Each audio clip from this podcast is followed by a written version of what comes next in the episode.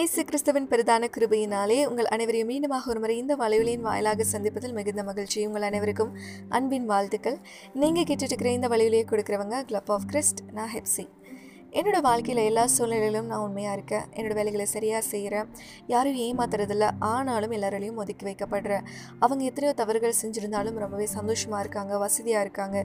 அப்போது நான் உண்மையாக இருக்கிறதெல்லாம் பிரயோஜனம் இல்லாத ஒரு விஷயமா? அப்படின்னு ஒரு வேலை நீங்கள் யோசிச்சுட்டு உங்களுக்கான பதிலாக இந்த பதிவு இருக்க போகுது. இன்றைக்கி வேணால் நீங்கள் எல்லாராலையும் ஒதுக்கி வைக்கப்படலாம். ஆனால் கடவுள் உங்களை கண்டிப்பாக ஒரு நாள் உயர்த்தி வைக்க போகிறாரு எப்படின்னு கேட்குறீங்களா வேதாகமத்தில் அதற்கு முன் உதாரணமாக ஒரு மனுஷர் இருக்கார் யாக்கோபுடைய பன்னிரெண்டாவது மகனான யோசேப்பு. அவர் கடவுளுக்கும் அவருடைய அப்பாவுக்கும் ரொம்பவே உண்மையாக இருப்பார்.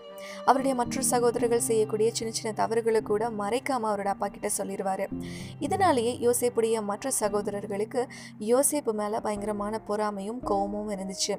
அவங்க யோசேப்பை எகிப்து தேசத்துக்கு போகிற வழிப்போக்கர்கள் கிட்ட இருபது வெள்ளிக்காசுக்கு வித்துடுறாங்க. யோசேப்பு எகிப்து தேசத்துக்கு போகிறாரு எகிப்து தேசத்தை ஆண்டுட்டு இருக்கிற ராஜா பார்வோன் அவருக்கு அதிபதியாக இருக்கக்கூடியவர் போர்த்திபார். இந்த போர்த்திபாருடைய வீட்டில் தான் யோசிப்பு வேலைக்காரனாக இருக்கார். வேலைக்காரனாக இருக்கக்கூடிய அந்த ஒரு வீட்லேயும் அவர் ரொம்பவே உண்மையாகவும் ரொம்பவே பொறுப்போடையும் இருக்கிறதுனால அந்த போர்த்திபாருக்கு யோசிப்பு மேலே ஒரு நல்ல அபிப்பிராயம் வருது. தன்னோட வீட்டில் இருக்கக்கூடிய எல்லா காரியத்திற்கும் பொறுப்பாக யோசிப்பை வைக்கிறாரு. தன்னுடைய வீட்டில் இருக்கக்கூடிய எல்லா காரியத்துக்கும் விசாரணைக்காரனாக யோசிப்பை வைக்கிறாரு.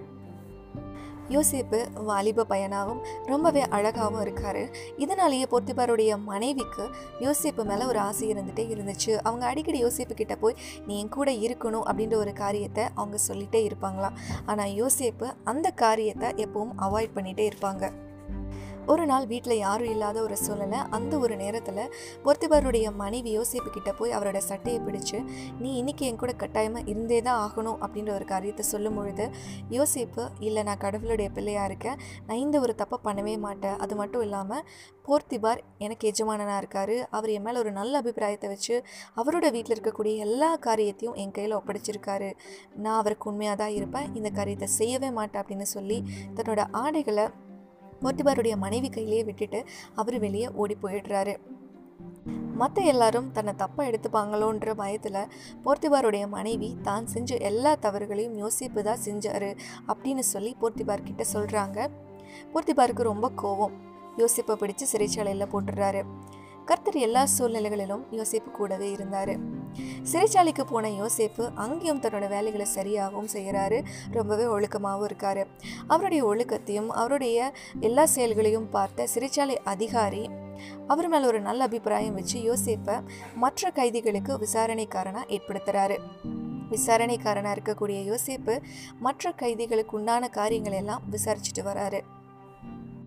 இப்படியா ஒரு நாள் பார்வோன் ராஜாவுக்கு கீழே அதிகாரியாக இருக்கக்கூடிய ரெண்டு பேர் ஏதோ தவறுகள் செஞ்சுட்டாங்க அப்படின்னு சொல்லி அந்த சிறைச்சாலையில் அடைக்கப்படுறாங்க.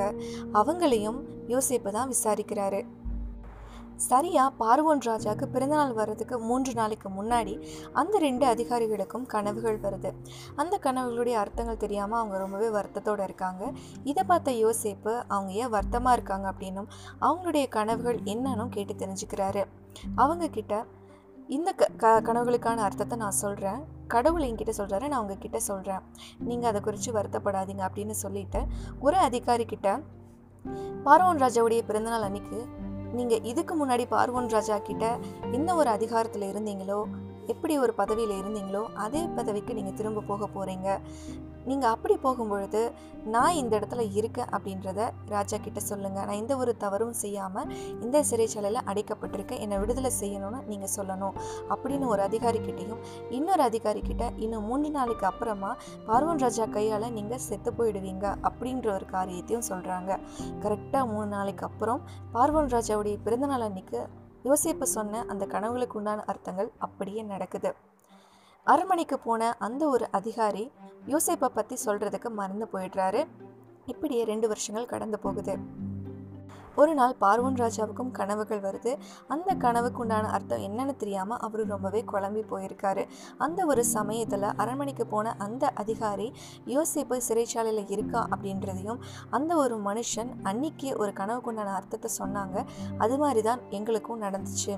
அவனை கூப்பிட்டா கண்டிப்பாக உங்களுக்கான அர்த்தத்தை சொல்லுவான் அப்படின்னு சொல்லி அந்த ஒரு அதிகாரி பார்வன் ராஜா கிட்ட ரெக்கமெண்ட் பண்ணுறாரு யோசிப்பு அரண்மனைக்கு கொண்டு போகப்படுறாரு.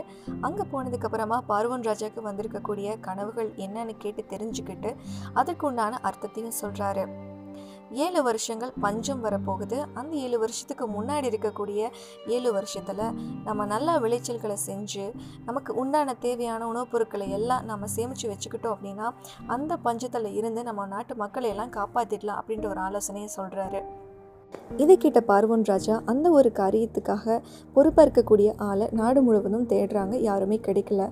கடைசியில் யோசிப்பு தான் இதுக்கான சரியான ஆளாக இருக்க முடியும். ரொம்பவே ஞானத்தோடு இருக்கார். அதே போல் அவர் கூட கடவுளும் இருக்கார் அப்படின்ற ஒரு காரியத்தினால யோசேப்பை இந்த காரியத்திற்கு தலைவராகவும் ராஜாவுக்கு கீழே இருக்கக்கூடிய எல்லா அதிகாரத்தையும் கொடுக்குறாங்க. இப்போ யோசேப்பு ராஜா அப்படின்ற ஒரு பேர் இல்லைனா கூட அவருக்கு உண்டான எல்லா அதிகாரத்தோடையும் இருக்காரு.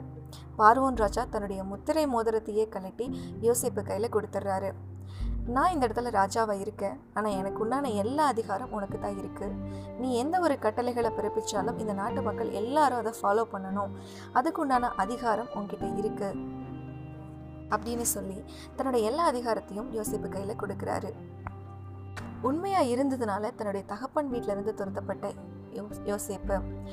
எகிப்து தேசத்தில் வந்து அடிமையாக வேலை செய்யும் பொழுது அங்கே ஒரு தவறான ஒரு ஒரு குற்றத்துக்காக சிறைச்சாலைக்கு போன யோசிப்பு இப்போது ராஜாவை போல் இருக்கார். இதுதாங்க உண்மையாக இருந்ததுக்கு யோசிப்புக்கு கிடைச்ச பரிசு. உங்களுடைய உண்மையான குணத்தினால நீங்கள் இன்றைக்கி தாழ்மையாக இருந்தாலும் எல்லாரையும் ஒதுக்கப்பட்டாலும் கண்டிப்பாக கடவுள் உங்களை உயர்த்தி வைக்க போகிறாரு தினந்தோறும் ஜெபிங்க வேதத்தை தியானிங்க கடவுள் கூடவே எப்பொழுதும் இருங்க. நீங்கள் கேட்டுருக்கிற இந்த வழியிலேயே கொடுக்குறவங்க கிளப் ஆஃப் கிறிஸ்ட் நான் ஹெப்சி.